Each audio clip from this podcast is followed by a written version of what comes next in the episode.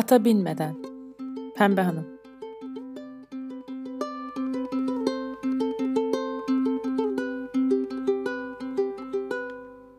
Sonunda bu çizgi film de bitiyor. Köpek daralan çemberden son kez kafasını çıkarıyor. Sonra çember kapanıyor, ekran kararıyor. Ece oyun gibi olan bitişlerde üzülmüyor. Bunu da yine komik bir şey sanıyor. Gülüp ekrana bakmaya devam ediyor. Tam o sırada annesi "Kızım hadi sofraya." diye sesleniyor. Ece yeni başlayacak çizgi filmden kopmak istemiyor. Yemek yemek istemiyor. O sofraya oturmayı hiç istemiyor. Ama henüz acıkmadım diye ağlamaya başlamak için çok erken. Onun için şimdi sıra duydun duymadım oyununda. Ece'yi sofraya oturtmaya en az yarım saat var. Bunu bildiğinden daha yemek pişerken seslendi Hatice. Sofra hazırlanana kadar Ece de kendini hazırlar artık. Akşam yemeği hazırlıkları planladığı gibi gitse de Hatice hangi ara verdiği anlaşılmayan derin nefesler alıyor üst üste. İçi sıkılıyor belli ki. Kimsenin üstüne gitmek istemiyor. Herkesin ne hali varsa görmesini diliyor sık tekrarlarla. Aman diyor. Aman. Tombul, küçük ama kendince derin yemek tabaklarını çıkarıyor. Dört tabak, dört bardak, dört çatal, beş de kaşık koyuyor sofraya. Beşinci kaşık salata için. Takma dişlerini sofrada ağzına gerine gerine yerleştiren kaynanası, salataya tükrüklü kaşığını sokmadan salatayı kendi tabağına o kaşıkla alacak Hatice. Belki örnek olur birilerine. Eğer dördüncü akşamda aynı yemeği yedikleri için şikayetten fırsat kalırsa elbette. Üste çıkma yarışı başlayacak birazdan. Ama Hatice ömrünü bu mutfakta geçirdiğinden bunlara alışık. El kadar tezgahta kepçe, kevgir, tahta kaşıklar birbirinin üstüne binmiş, evde fasulyeden başka bir sebze olmadığından yemek aynı, yemek masasını koyacak başka yer olmadığından mutfakta nefes alacak yer kalmadı. Dolaplar sıkış tıkış görünüyor ama bu mutfak eksiklerle dolu. Aman. İşine bakıyor Hatice. Tezgahın üstünden ayıkladığı fasulyelerin çöplerini kaldırıyor. Yere düşmüş soğan kabuklarını alıyor. Bıçağı yıkayıp kaldırmak için önce tıkanmış lavaboyu açması gerekiyor. Gideri kapamış çay otlarını, çer çöpü alıyor. Avucunun içiyle minik bir kalp masajı yapıyor lavaboya. Hemen sonra sular döne döne gözden kayboluyor. Tuzu, biberi koyuyor masaya. Derin bir nefes daha alıyor. Bu kez nereye gittiği belli. Ece, kalk artık televizyonun başından. Hafif bir rüzgar esiyor. Sonra şiddetleniyor. Ardından kapı çarpıyor. Kaynanası gelmiş olmalı. Baston tıkırtıları, ayaklarını sürüyerek yürümesi, tuvalet kapısının kapanmadığını belli eden yüksek sifon sesi. Ondan başkası olamaz. Az sonra Ece kumandayı kaptırdığı için ağlamaya başlayacak. Hatice'nin Ece'yi sakinleştirecek gücü yok. Ne yapacaksa şimdi yapması gerekiyor. Ece, kızım hadi ama artık. Neyse ki Ece'nin hiç sevmediği çizgi filmler var bugün. Bari annesini kızdırmasın diye sakince cevap veriyor. Geldi. Dar koridorda yanından geçerken babaannesinin anası kılıklı çirkin soyka dediğini duyuyor. Aldırmıyor. Uzay gemili çizgi filmi göremediği için zaten mutsuz. Mutfağa giriyor. Annesine sarılıyor. Hatice bu sarılma sonrası nefesini verirken sanki biraz hafifliyor. Ece salatanın içinden salatalıkları seçip yemeğe koyuluyor. O sırada televizyonun sesi sonuna kadar açılmış, ağlak türkülerden biri evde kalan ne boşluk varsa dolduruyor. Hatice ışığı yakıyor. Ocağın altını kapatıyor. Tezgahın görünen noktalarını siliyor. Bezi boyuna üçe katlayıp lavabonun önüne koyuyor. İşte kapı tam zamanında çalıyor. Ece, babam geldi diye koşuyor. Terlikleri babasının hemen giymesine hazır olsun diye kapıya çeviriyor. Sonra kapıyı açıp babasına sarılıyor. Babası kızın sırtını üstün körü sıvazlıyor. Onu atlatıp hemen terlikleri giyiyor. Mutfağa yürüyor.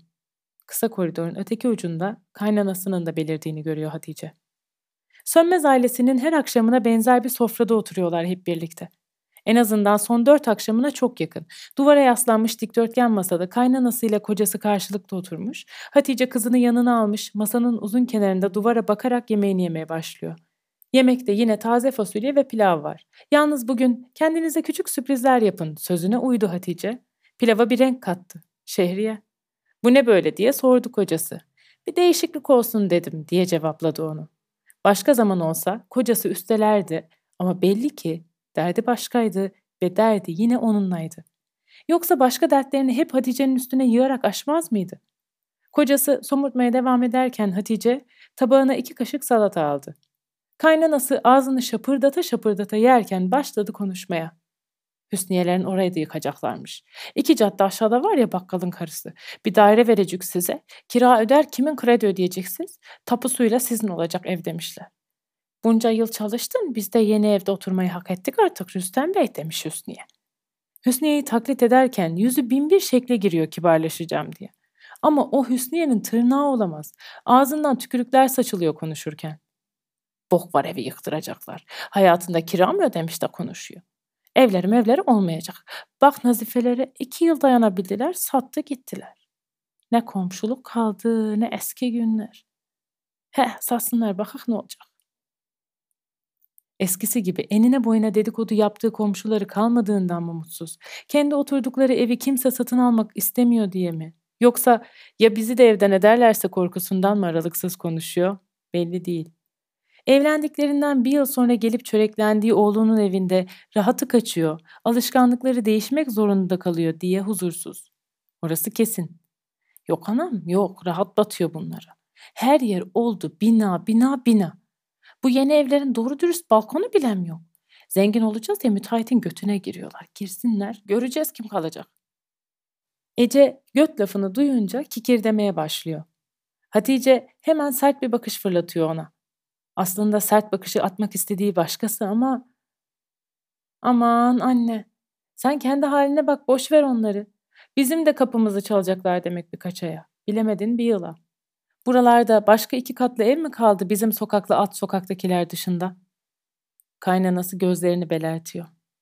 He he, hal mı kaldı bende? Bir erkek torun verin de bakayım halıma. Ece'nin içinde devam ettiği gülmesi tamamıyla durdu bu sözlerle. Sanki o vakit cırcır böcekleri de sustu. Hatice'nin çiğnemesi yavaşladı, durdu.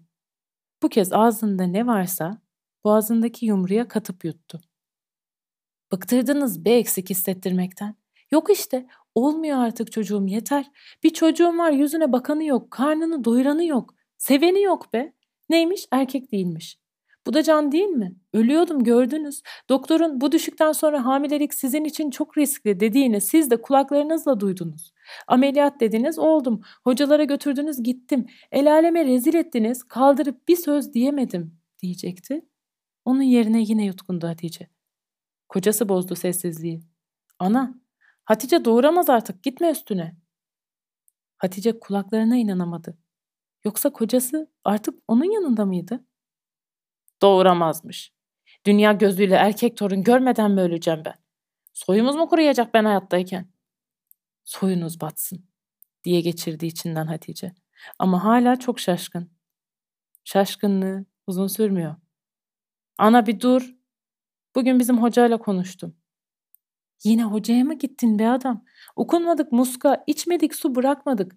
Yahu bırakın artık beni kendi halime. Soydur bu.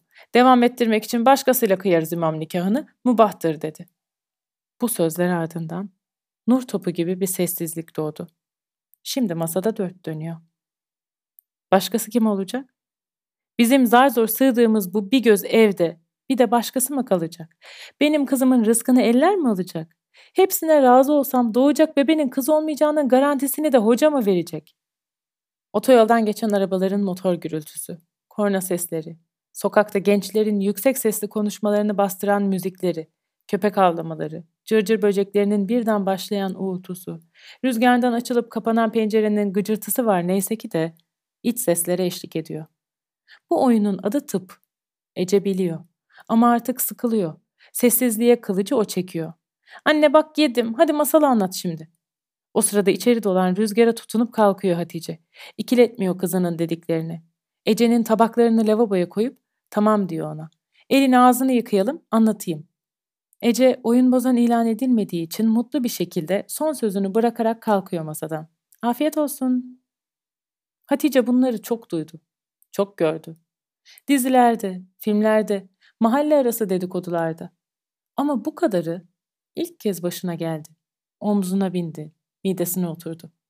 O gece bir geçmişini, bir hayalini unuttuğu geleceğini, bir dizileri düşündü. Başına bin türlü dert gelen Hayriye Hanım'ın zor akşamlarında ağlama sahnelerinden sonra hemen sabah oluyordu. Oysa Hatice'nin tarafında zaman hiç de hızlı geçmedi. O gece Ece'ye masalı anlatmaya başladı. Bir masal, iki masal, üç masal. Durmadı. Ece uyuduktan sonra bir de kendi masalını anlattı. Bugüne kadar getirdi. Mutlu bitenlerin yanında kendininkini nasıl sırıttığını fark etti, umursamadı. Türlü sonlar uydurdu. Sesli sesli anlatmaya devam etti. Biraz olsun nefes aldı. Kaçıp geldiği kocasından başka gidecek yeri yoktu. Ama kocasının ev diye açtığı bu dört duvar da artık ona dar geliyordu. Gerçeklerden hayallere köprüler kurarken uykuya daldı. Rüyasında Ece ile ikisi bembeyaz bir ata binmişlerdi. Daha önce ata hiç binmemişti Hatice. Ama nasılsa atın üstünde at binmeyi yıllardır biliyor gibi kendinden emin duruyordu. At dört nala koşarken esen rüzgar iliklerine işliyordu. Birden bir dere önünde durdular. Şimdi ne olacak diye tedirgin oldular. At derenin çizgisinde bir sağa bir sola gitti. Yok dümdüz gitmek gerek der gibi kararlı derenin ortasına doğru adımladı. Taşların arasından geçmeye çalışırken ayağı saplandı iki taşın arasına. Ece başta bunu oyun sanıp güldü. Ne zaman ki at hoyrat hareketler yapmaya, yardım çığlığı atmaya başladı, Ece o zaman anne ben yüzemem ki diye bağıra bağıra ağlamaya başladı. Hatice onu mu sakinleştirsin, yüzme bilmeyen haliyle inip atın ayağını mı kurtarsın diye ter dökmeye başladığı sırada kendi nefes sesine uyandı.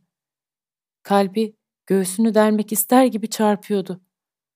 Tavana bakıp derin nefesler aldı, verdi, aldı, verdi.